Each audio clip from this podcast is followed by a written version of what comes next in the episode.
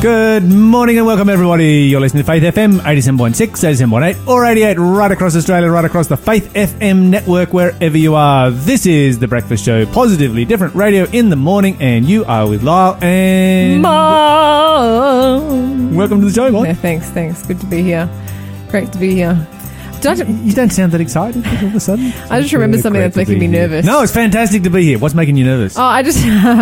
so this funny thing happened. I wrote an article that's being published in the latest edition of Signs that's coming out next month.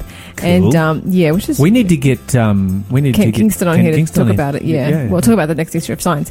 Anyway, I got an email yesterday, or the day before, I can't remember when, but saying, hey, we really liked your article. Can we interview you about it on Signs of the Times radio? And I was like, oh, I'm going to be on radio. And then I was like, hang on, wait a second. I'm on radio every day, but I'm the interviewer, not the interviewee. And I just realized that today in a couple of hours, my interview is happening and I suddenly just got nervous. So, yeah. Mon, you're a nut. I know, right? You're nervous about being on radio. I'm insane. A Mon.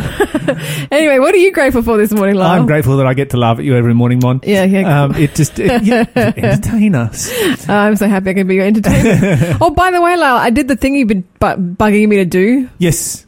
I finally got up at 4 a.m. in the morning and went for a swim. And it was refreshing, wasn't it?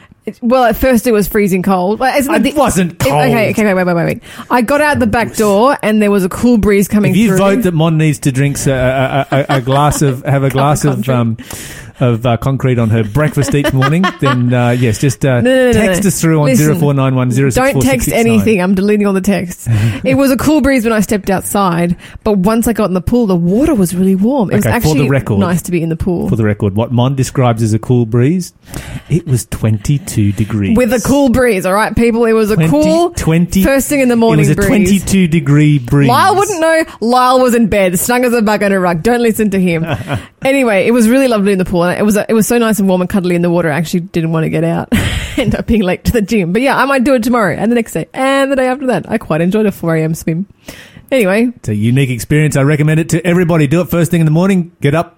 Jump in the pool if you have a pool. Yeah, or the ocean if you're near the ocean. Give us a call if you are someone who does a 4 a.m. routine. Surfing people do this all the time. I want to hear about these. Like, surfers always go down to the beach for a sunrise surf. Yeah, it's 1-800-FAITH-FM. Call me up. Tell me what it is that you do at 4 a.m. in the morning as part of your morning routine. I know this is delayed broadcast introduction. Because I get up at 5. Yeah, I know this is delayed broadcast introduction, but I don't care. Give us a call. We're still here at the studio live, and I want to talk to you. So, yeah, give us a call. Yeah. Anyway, stay tuned. We have a fabulous show coming right up right after this.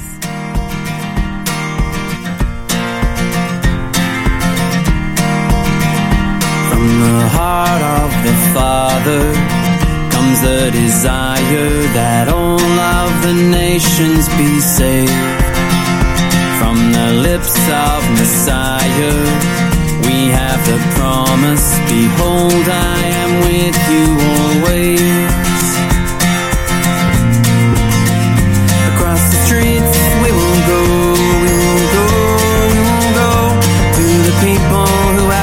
This place their home. Across the oceans we will fly, leaving worldly gain behind to hear the Savior's praise awake across the globe. We will go. We will go. We are clothed with the Spirit, sent out to witness that Jesus has risen. Fearful and trembling, we go remembering the gospel is mighty to save.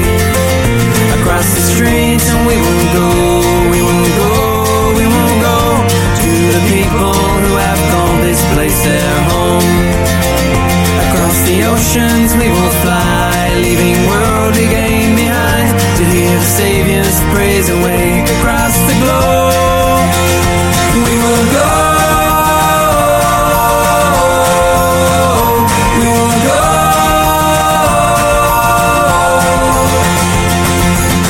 The time has come, lift up your eyes. The harvest fields are shining, shining. The time has come, let us arise, for heaven's judge is soon returning. The time has come, lift up your eyes, the harvest fields are shining, shining. The time has come, let us arise, for heaven's judge is soon returning.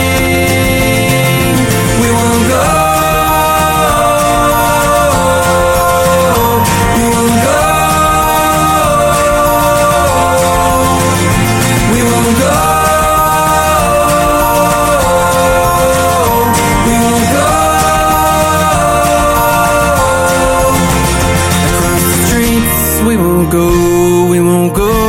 will go. To the people who have called this place their home. Across the oceans we will fly, leaving worldly gain behind, to hear the Savior's praise awake across the globe. Welcome back, guys. That was Rick Smith and Nikki Cheswell with Across the Streets here on Faith FM. Mon, what have we got for our first clue for today's quiz? Okay, before we kick off our breakfast Bible quiz, I just want to say I just did a shout-out to Marco, and I forgot to say good morning to his mum, Gina. Good morning, Gina. She's also tuning in from Gina. Hamilton here in Newcastle. Good morning. Our two newest listeners, the first day they're tuning into the show. So good on them. By the way, if you are listening to our show and you're wondering why you're cutting in and out, it's probably because you have bad reception. The best way to deal with that is to jump on the TuneIn app. You can download that thing for free. Search for Faith FM Australia. Add us to your favourites. Let me give you the first clue today. This is a Who Am I quiz. And the first clue is this. I said, should I drink the blood of those men who went at the risk of their lives? Should I drink the blood of these men who went at the risk of their lives? Give us a call if you know who that is, which Bible character that is. You can call us on 1-800-FAITH-FM. It's 1-800-324-843. If you can get the answer correct, I'm going to give you the prize. This morning, it's a copy of Nature's Superfoods, a wonderful cookbook that goes through a whole bunch of different superfoods and gives you wonderful recipes on how to cook them and prepare them. So if you can get the right answer, I'll send you that for free. There you go. Yes. Very good. Great quiz coming up. Great clue. Great prize, I should say. Let me get it right here this morning. Great prize coming up. It's a bit early for you, is it, Lyle? Yeah, well, you know. Maybe you should have joined us for a swim. Maybe I shouldn't have gone chasing cows at midnight. Thinking they'd broken into my yard. What do you call those things? You know how robbers, they wear a balaclava and they have that tool that, you know, everyone sort of thinks is synonymous with breaker-inners. Like a jimmy bar. No, it's like a, kind of like an S-hook, and it has like a... Yeah, a jimmy bar. What's the technical term for that? Crowbar. No, crowbar is a long, straight one. Oh, it is? Mm. But you can use both of them to break into place. Well, look at us teaching our listeners how to rob places. Shooting a jimmy bar, and you're going to need a balaclava. Okay. Yeah, it's often... You're right. It is often called a crowbar, but a crowbar is a long, straight one. Okay. That you use for digging with, and... A jimmy bar is what you jimmy your door open with. Ah, okay, gotcha. I learned something new today. I learned something new every day. Here I am, almost 35, learning all about tools. All right, Lyle, let me tell you some good news. It is time for our good news part of the show where I share some good news from around the globe. Lyle, yes. How are your letter writing skills? Poor. You might want to brush up on them. There's a lady. Calligraphy has never been my strong point. No, not calligraphy. Nothing fancy. It's letter writing. That's calligraphy is writing letters. Oh my goodness. That was such a dad joke. I don't mean like a character, like the letter A. Ever. I mean like, you know, writing someone a note, you know, a letter, you know, that kind of a letter. Anyway. I haven't written a letter for donkeys yet. I write emails. Does that count? Yeah, absolutely. Oh, okay. Oh, yeah, you're tolerable. So you have a nice way with words. You have some good prose. You can like not necessarily poetry, but no, I've never tried. Do you have? I can do good creative writing. Okay, well, good. That's what you need. I just never do. Oh, okay. Well, you need to brush up. You need to like get out your skill. Good creative writing is really fairly simple. All you've got to do is just start using your imagination and build a word picture. Yeah. Well, we need some of that penmanship because get this, there's a woman who lives in the scenic hills of Canada. And instead of selling her $1.7 million home, she's going to give it away to the winner of a letter writing contest. Ooh. And ladies and gentlemen, this contest is still open. Ooh. Yes. So, Scenic Hills of Canada. And in Canada, by the way, absolutely beautiful. Mm-hmm. Stunning. Mm-hmm. Mm-hmm. Her name is Ella Wagner, and she suffered a back injury last year, and she's been actually unable to manage the stairs in her 5,000 square foot home in Millarville, Alberta. And home care nurses actually suggested that she upgrade the house to accommodate her disability, but she couldn't bear to change the structure because she really loves this home. It's a very beloved home to her, and she didn't want to ruin it or change the structure or anything. She says she said, "I view this home as a work of art, and I don't want to make changes to it that's going to compromise its look and the value and craftsmanship that's in this home." So a bit of healthy respect for craftsmanship. I like that. Mm, absolutely. And she actually spent months trying to sell the home, but couldn't bring herself to do it. And instead of giving up, she got an idea. So she's hosting a letter writing contest where she's asking strangers to write about why they want to live in their home. So it's called the Write a Letter, Win a House Contest. So go online, search for Write a Letter, Win a House, and you will be able to find the competition. Now, catch, right? Mm-hmm. She's only accepting up to 68,000 submissions, and as a means for her to recoup the cost of her home, if you want to enter, you do have to pay $25 to enter it. It's actually a pretty clever way of doing it. Oh, yeah. Okay. Yeah, so you know, a bit like when you apply to go to university, you have to pay like a fee to have your application processed. So $25 to have your application processed, and I think this is great because I think it's going to keep the people who just going to write junk out of the picture. They're going to be serious about this. Mm-hmm. I'm thinking of sending her a letter. And she says if the 68,000 application spaces, it's not just like a lottery. It's actually a skill. Skill. It's all skill based. Yeah. And she says if she doesn't get 68,000 applications, it's not a worry. She's going to refund all the $25 admissions to all the entrants. And this is really nice. Additionally, if you know, it all goes according to plan, and she does manage to give away her house. She's going to give away 5% of its proceeds to the Calgary Women's Shelter. Oh, nice. Yeah. Yeah, that's awesome. She said she's already started reviewing letters for the contest, and she has been heartened by the submissions, she said. And, just some beautiful stories that she's been hearing. And just really making her just feel very positive about the whole experience. I'm kind of into it. I think if I had a house, I might sell it this way as well. There you go. Maybe this will be the new thing. Yeah. Do you know what? This is not the first time I've seen something like this. I've seen some of the way this way. I think it's nice that she's going to refund the money, you know, if the place doesn't sell because or she doesn't raise the money that she needs to because, you know, it takes a lot more of the lottery aspect away from it. Yeah, that's right. Absolutely. Yeah. It's not gambling. You're not going to lose anything. Okay. Lyle, I am so pleased about this story now. Both of these stories are coming out of North America. But this is just one that really warmed my heart because we've often spoken about refugees, about the Muslim community and how there's a lot of stigma attached and how there needs to be people working against those stigmas and not just lumping them all in one big, oh, you're all terrorists kind of a heap. So there's a fella called Yassin, and he runs and operates Yassin's Falafel House in Knoxville. It's a refugee-run restaurant. Okay. So he himself is a refugee. He migrated from Syria in 2011 to the US. And since opening this restaurant, Yassin Turo, his full name, he's become a beloved part of the community because he's so friendly and so lovely. For the past 4 years, past 7 years, he's used a restaurant as a neighborhood sanctuary for everyone, regardless of their religion, race, or politics. Nice. So it doesn't matter at all. Like, you're welcome to come. And if you need job, he particularly will employ other refugees and sort of help them out. Even back in last year, they had a local candlelit vigil. And a guy came along to the gathering and started yelling at the crowd about how immigrants are stealing American jobs and just being, abusive. And he was praised for his actions because he actually went out to this guy, reached out to him, and instead of, reciprocating this guy's venom, he actually offered to buy him dinner so they could talk. And he even offered the guy a job at his restaurant. Nice. This guy is smashing through prejudice. This all resulted in Yassin's Falafel House in Knoxville, Tennessee, being voted the nicest place in America.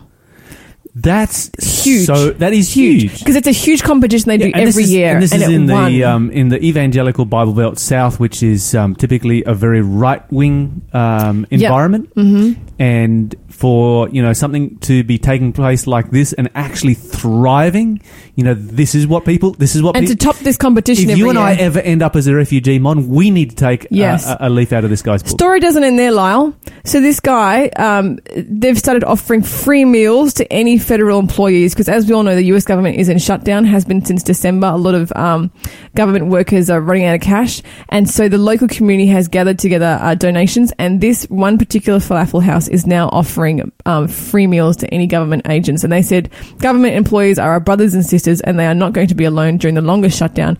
We can't be the nicest place in America if we leave them by themselves. They've just stepped up. Amazing. They've stepped up. This is great. Just fantastic. And actually, if you jump online and look up nicest place in America, you'll see it's a year-round competition. And the stories that are attached to all the different winners from the past year, if you're needing like a positive lift, just go read through that. So this is the current nicest place in America, a refugee-run restaurant in Knoxville, Tennessee. Isn't that good news? Yeah. We're going to have a song break. This is Lauren Daigle with Power to Redeem. Her new album is just amazing. If you can get a copy of Lauren Daigle's latest album, I definitely recommend you do so.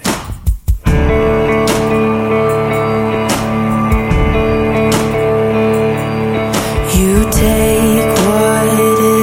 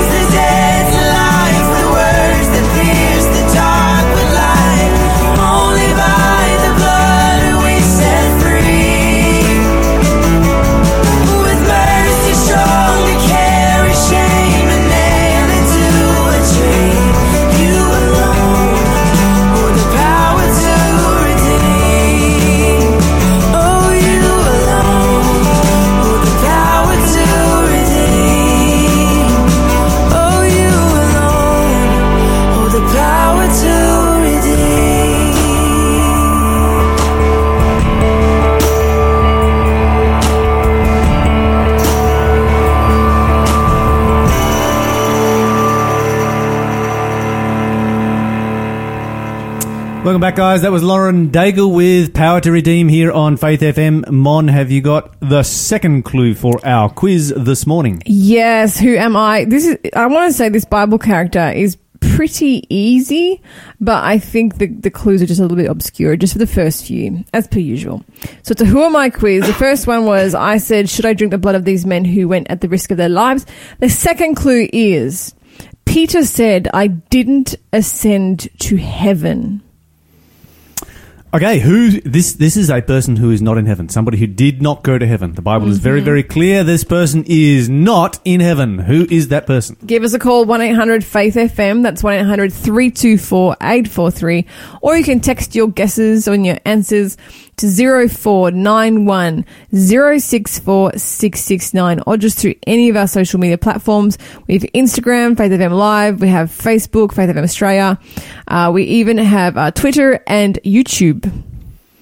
Okay, so coming up in today's news, Mon, I've got a question for you. Go on. And that is, what is your opinion of scripture teaching in public schools? Is this a clash with the concept of separation of church and state?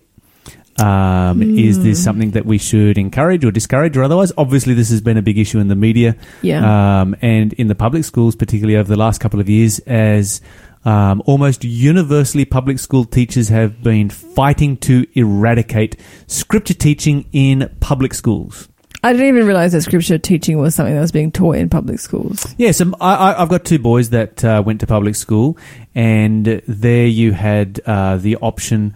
You could do scripture class, ethics class, or you could do, I don't know, homework or something. Wait, hang on. I thought your boys went to a Christian school. Yeah, but they went to a public school before they went to a Christian school. Oh, they did? Okay, righto, righto. Mm-hmm.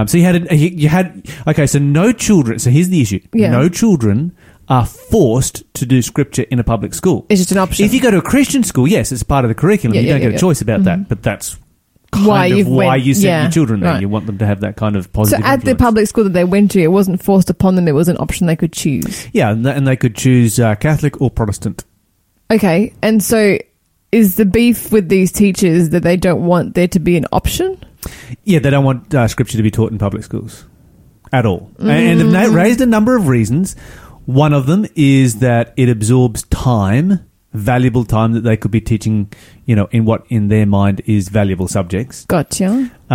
They see it as an issue of church and state because, should the state be paying for religious education? Which is probably the most interesting of the issues to discuss. I don't think the other issues are even issues at all, in my opinion. It's just like non-issues. They are worried about unqualified teachers and curriculum being created by churches rather than the Department of Education. Now, the Department of Education is not qualified to put together a scripture curriculum in any way, shape, or form. I was one of the first questions that jumped into my mind was, who's teaching this? Like what teacher has been given the job of teaching scripture? Yeah, so I've got a number of friends who have done this, mostly local church pastors or people who have a theology degree of some sort.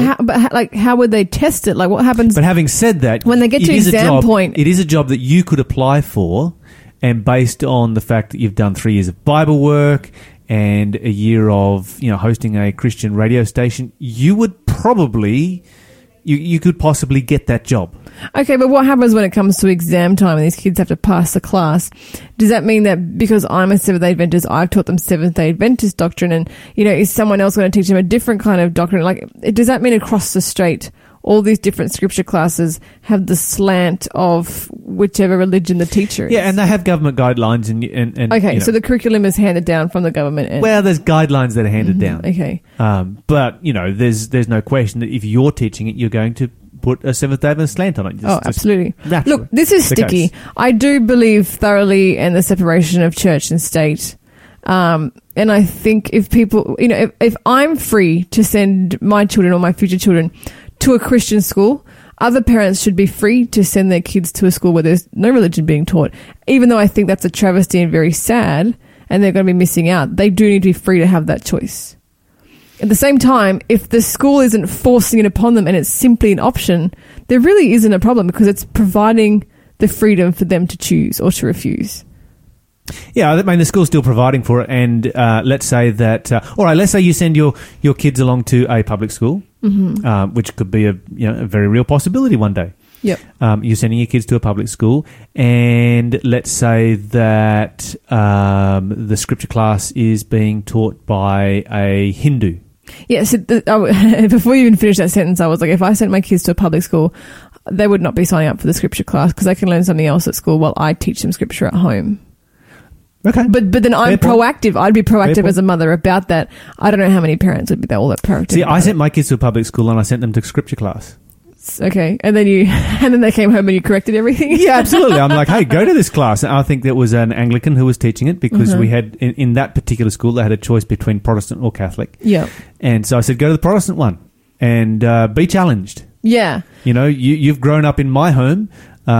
Be challenged and bring your questions home or, challenge the teacher. If there are things, it was pretty bland kind of stuff that was being taught. Yeah. It was very ecumenical. And so I don't think they ever brought anything back that that required any level of challenge. I do think it's great for kids to have their faith challenged when they're young, so they learn how to put forth a persuasive argument for what they do believe. I mean, after that, I sent my kids to a Baptist school, and they were definitely challenged there. Mm-hmm. Strongly challenged by subjects, such as hellfire and this kind of thing, where teachers said, "Hey, there is so much in the Bible about this. What are you going to do about it?" And I think it was healthy, Yeah. They struggled with some of this stuff for a while. We worked through it as a family and looked at, all the Bible passages on that subject. And I think it was a great thing. Okay, so what do you think? Do you think they should be teaching scripture classes in public schools? Okay, so I've got a number of different ideas on this. First of all, I don't think that the government can... if you're going to have religion taught in school, you cannot restrict it to one religion, because that's kind of like having a state religion. Yeah. Okay, so you can't limit it to one church. But that then poses a massive problem. So, for instance, if you go back to Federation, there was a very strong push at Federation for the Anglican Church to be the state church. Mm-hmm. And the Adventist Church stepped in and said, no, we can't have a state church. We need to have separation of church and state. And we fought very hard for that back then, and we were able to punch, a long way above our body weight and actually make sure that did not happen. So we don't have a state church. And if you have, only Anglicans can teach in public schools, then that's the same as having a state church. Yeah, good point. If you have only scripture can be taught, as in only Bible scripture can be taught, that's the same as having a state religion. Okay. You can't do this in public school if you have separation of church and state.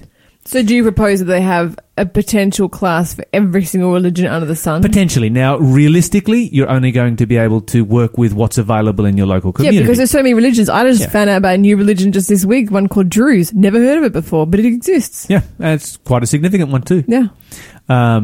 And so there's going to be areas in Sydney, for instance, where it's going to be predominantly an Islamic suburb.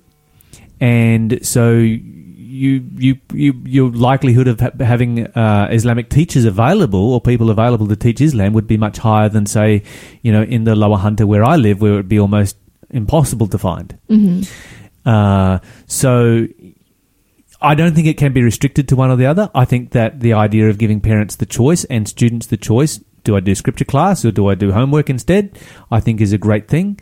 I think that there is nothing to fear, and I see a lot of what the teachers are pushing for is fear-driven. Okay. Because religion stands against their philosophy.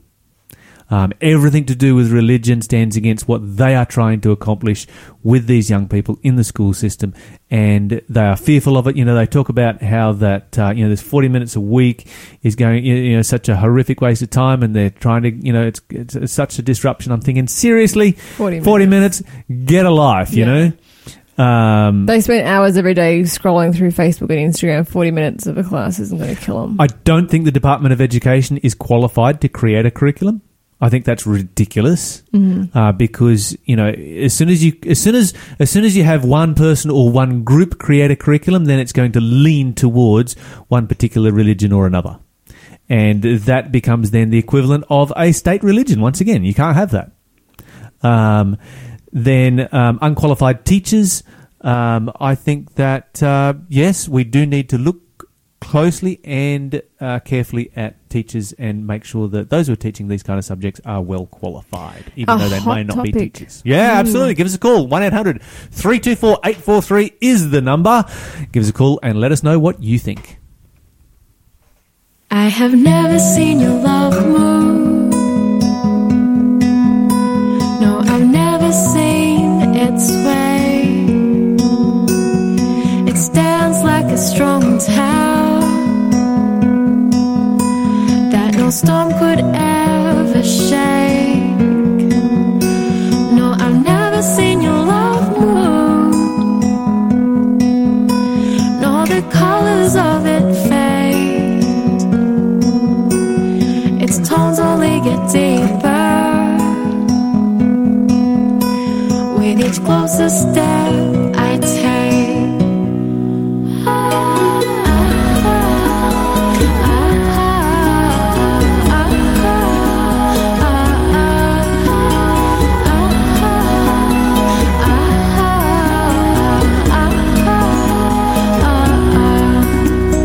Even if I struggle,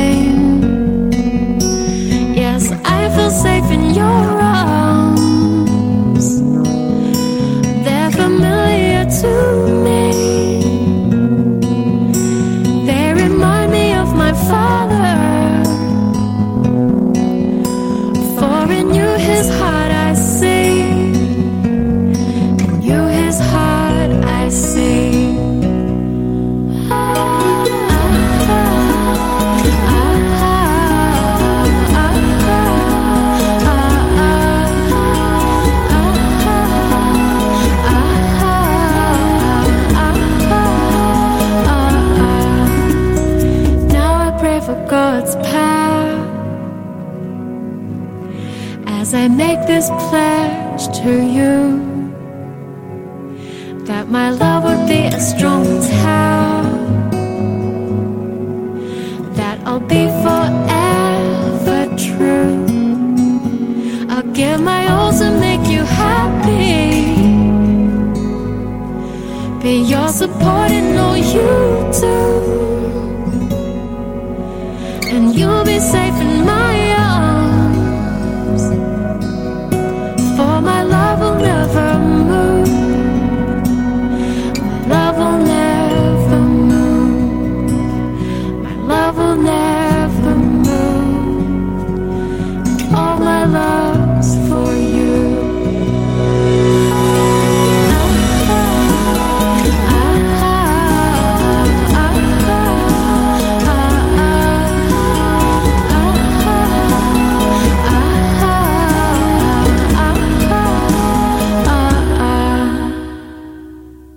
Welcome back, everybody. You're listening to Faith FM, 87.6, 87.8 or 88 right across Australia. And joining us in the studio right now is David Stojic. David, welcome to the show. Great to be here again. And, of course, David, you're a regular here, but last week we discussed a topic about depression and specifically what a lot of people refer to as circumstantial or reactive depression that, according to Relationships Australia, reports spikes around Christmas and New Year, so particularly relevant for us right now. And we said that for a number of people, actually quite a few, that's the most stressful, one of the most stressful times, you know, in the year. I would definitely put Christmas shopping into that category. That's right.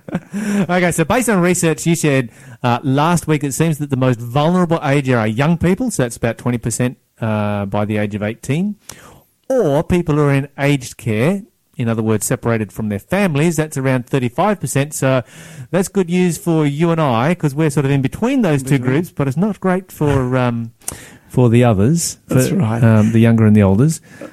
That's right. Even though the stats, you know, generally when they are spread out based on you know, Beyond Blue and other research, basically, maybe about 1 in 5 people suffers from depression. So these are just two groups where it actually really It's higher. It's very high. Yeah, so we're not off the hook entirely there, David. Not at all. We need to look after our emotional health.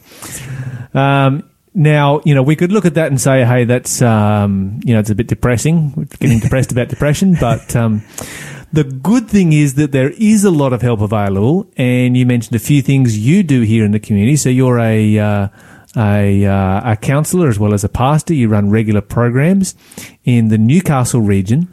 So really this applies to anywhere from Newcastle, Hunter, Central Coast, Port Stephens area, all through that region. And we do have people coming from all of these places, Central Coast even as well, to our programs, yes.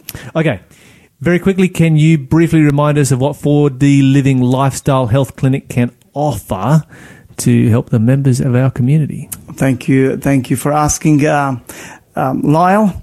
I appreciate the question. And the 4D Living, as I have mentioned a few times, 4D Living Lifestyle Health Clinic was established to promote holistic health, a health that takes into consideration the physical, mental, emotional, social, relational, and spiritual aspect of health.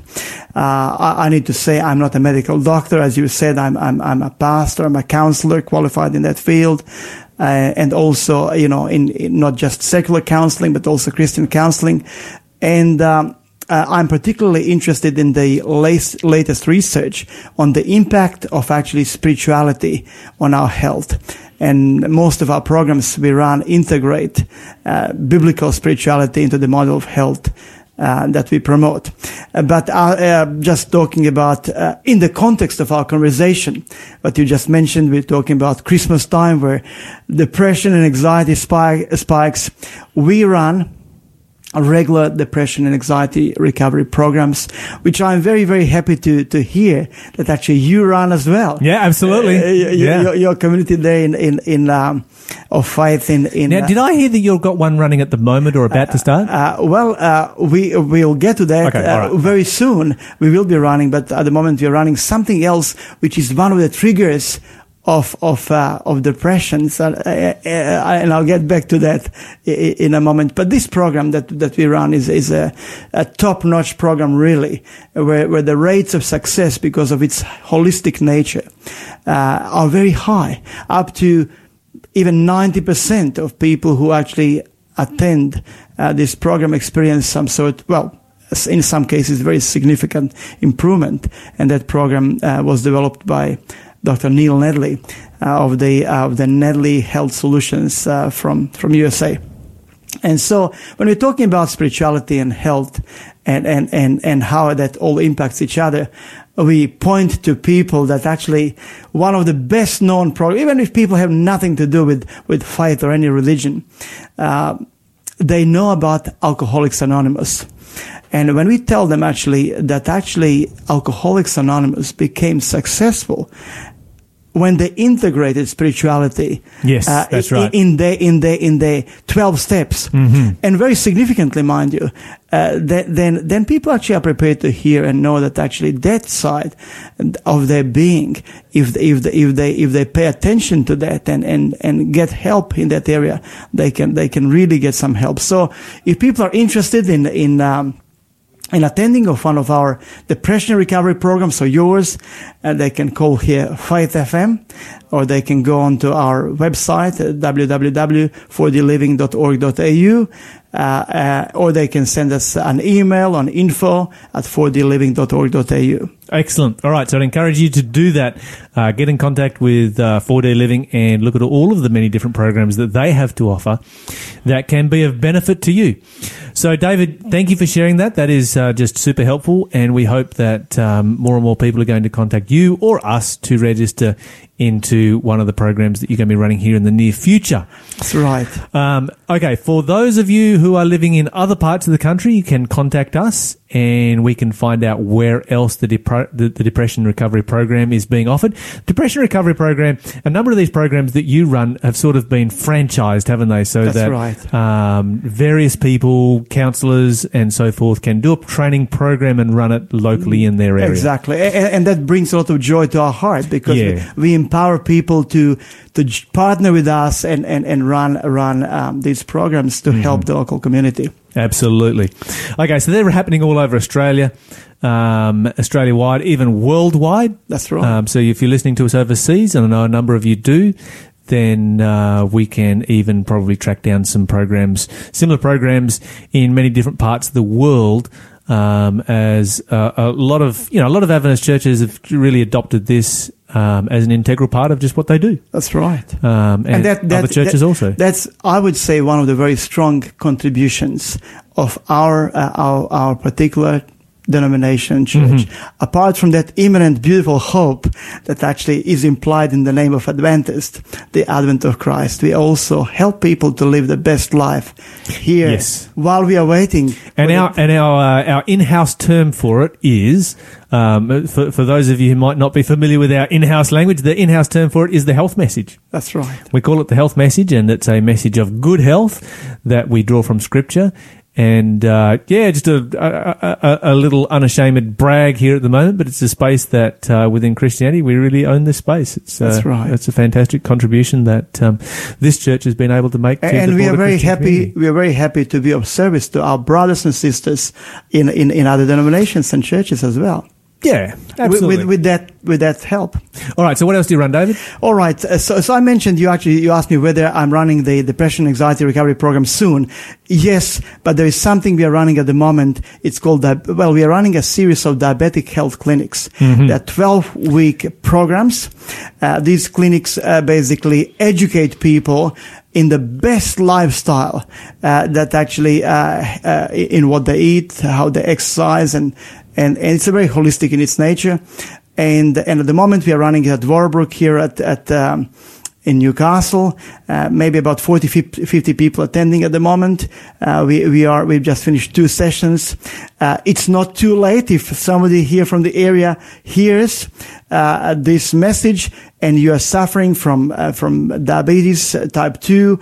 There is even some improvement in diabetes type 1, but really diabetes type 2 is what the program really caters for, and or people want to lose some weight, or they want to detox, reboot the immune system.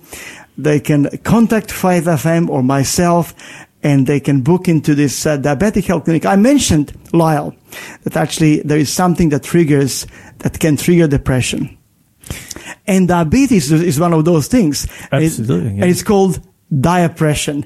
So Dr. Nedley talks about it and says, okay, the link between diabetes and depression is it's called depression. So he called it that way. Diabetes type 2, that's a choice? Really, in essence, there could be some other reasons such as genetics, but if we have the right lifestyle, if you choose the right lifestyle, I like the word choice, we actually can control it or even reverse it. So chronic diseases really are, in essence, our choice. And out of the your major chronic diseases of heart disease, diabetes, and cancer, I'd say that diabetes is the easiest one to deal with lifestyle. Would that be? I would say so, definitely. As well, that's just my opinion, based on actually our experience. Yeah, and I'm very excited when I see transformation of lives. We actually, I would definitely agree with you. Great. Well, we're going to talk more about that. Stay tuned. We'll just take a quick song break, and we're back in just a moment.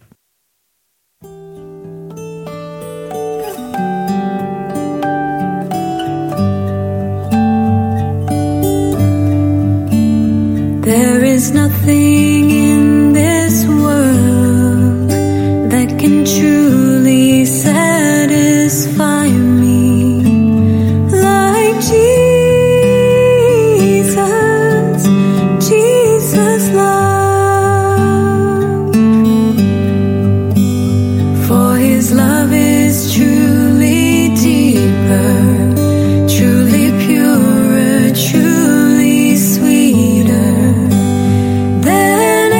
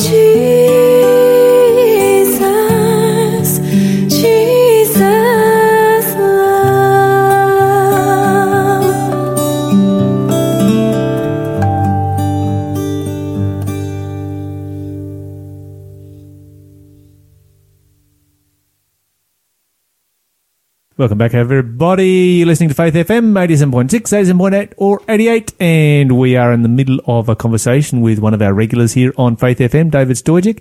And, David, you were just sharing with us some of the amazing programs that you run through 4D Lifestyle Clinic.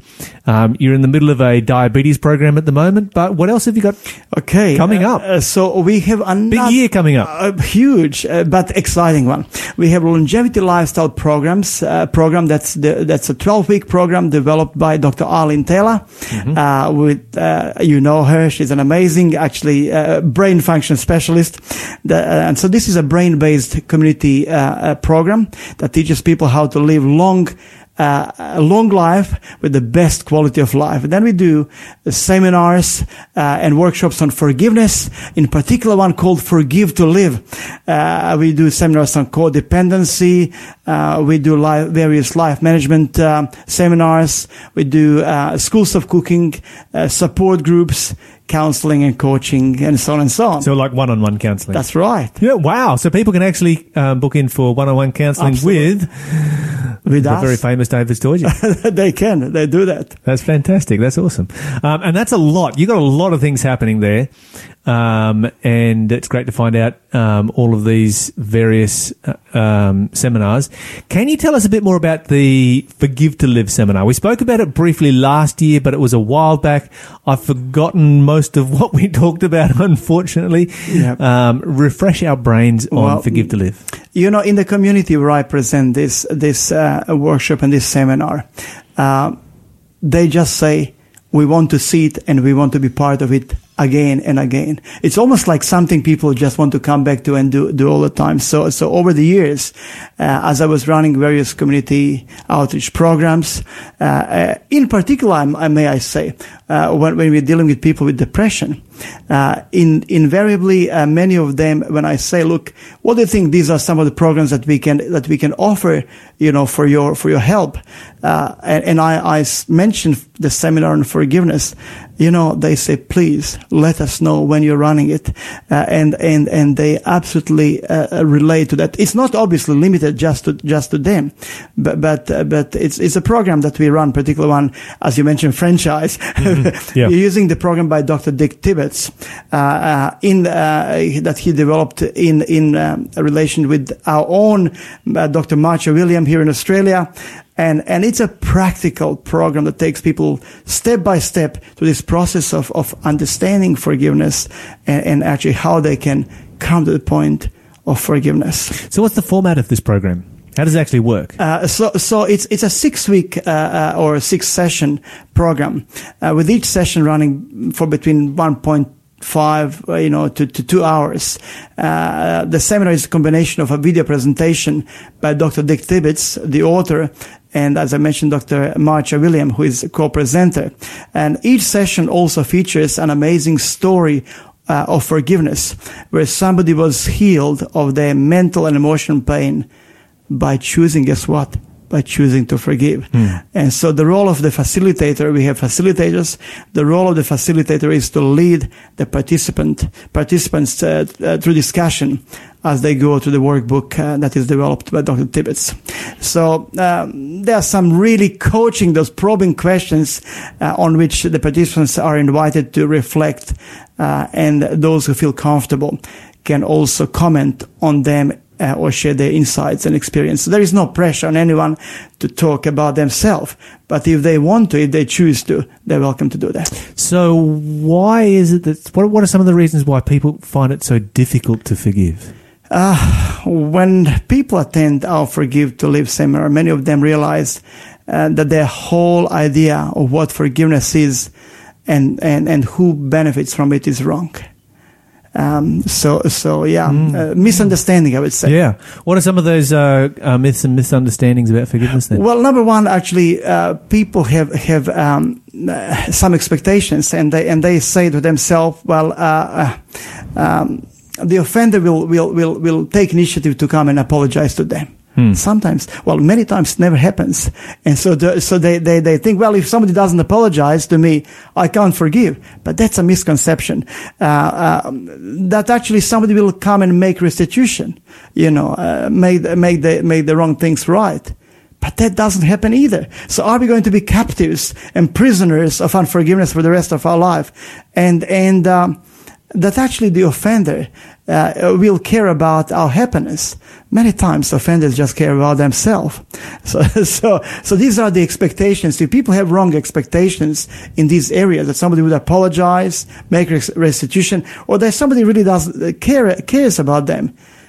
I mean, they may, but in many cases they don't.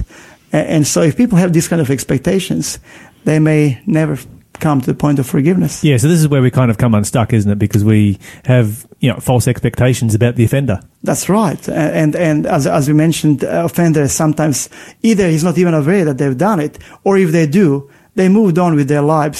So and we are stuck if you're not forgiven. If you haven't forgiven. Wow. Okay, so we need to correct our misunderstandings about forgiveness and what it is and what it isn't really. Yes, that's correct. We definitely need to do that. And sometimes the people who are struggling with unforgiveness, they think, why should I forgive? I didn't do anything wrong. The other should be punished, or pay for it. Why should I let the other person off the hook? That's a very, very frequently claimed or pronounced phrase. Why should I let somebody else off the hook? I guess just my observation would be that if you are not letting them off the hook in your brain, then you are the one who's actually on the hook, because they probably have no idea about it. That is so true. Let's mention a few other myths about forgiveness. Well, forgiveness isn't forgetting. Yes. So this is really important. We frequently hear this cliche, forgive and forget. Forgiveness isn't excusing somebody's wrongdoing, and by implication, giving permission to do it again, as some people say. It's not denying. It's not a denial. Oh, no, nothing happened. It's not condoning. It's not even pardoning, because if they've done something wrong and it's jail worthy, they're still going to prison for it. Absolutely. And also, it does not necessarily mean that there will be reconciliation. So forgiveness and reconciliation are two things. That's exactly separate from each other. Yes. In some cases, there is reconciliation. Yes. People come to agreement and forgiveness happens. But in many cases, there is no reconciliation. So reconciliation lets two people get on there with their life. Forgiveness lets you get on with your life. Spot on. Mm-hmm. I'm starting to see how this works. So it looks like a lot of people confuse forgiveness and reconciliation. A significant difference between those two right there. And I understand, yeah. So anyway, let me as we are coming fairly close to the time. Let me just, we would do injustice if I didn't do that. We actually need to point to the model. What gives us and many people before us who have discovered this, the great example of forgiveness, the one who prayed from the cross, Father, forgive them, for they do not know what they're doing. We need to actually come to that position and place in our life. And we strongly suggest that as a great, if I may call it, spiritual resource, as we behold that example of forgiveness, Lyle. Yeah. And really that's a great example, because when you think about it, Jesus there was no reconciliation that took place there. The soldiers that he was speaking about, they didn't stop nailing him up. That's right. The priests, they didn't stop accusing him. He just prayed for their forgiveness. That's right. And for this reason, Christ, knowing how important forgiveness is, he said to us, for if you forgive men their trespasses, your heavenly Father will also forgive you. But if you do not forgive men their trespasses, neither will your heavenly Father forgive you. Now, this can be unpacked hugely. But in essence, Christ is saying here, forgiveness is important. I model that. Learn from me. And you will be able to forgive as well. Oh, that's fantastic. David, thank you so much for joining us and speaking about forgiveness. And we're really looking forward to your next presentation here on Faith FM. We'll be back right after this song and then the 8 o'clock news. You're listening to Faith FM, positively different radio. Enjoy fantastic food, fun, friends and fellowship? Sure do. Then join us at the Philos Food Hub. For $5, you can receive a large food pack with free fruit and veggies thrown in and a complimentary breakfast as well. Wow! Where? At the Adventist Church on Newcastle Road, Walls End, number 63. Is that the big iconic A-frame church near the roundabout? Sure is, and it starts at 10 a.m. every Thursday. Great! I'll see you there.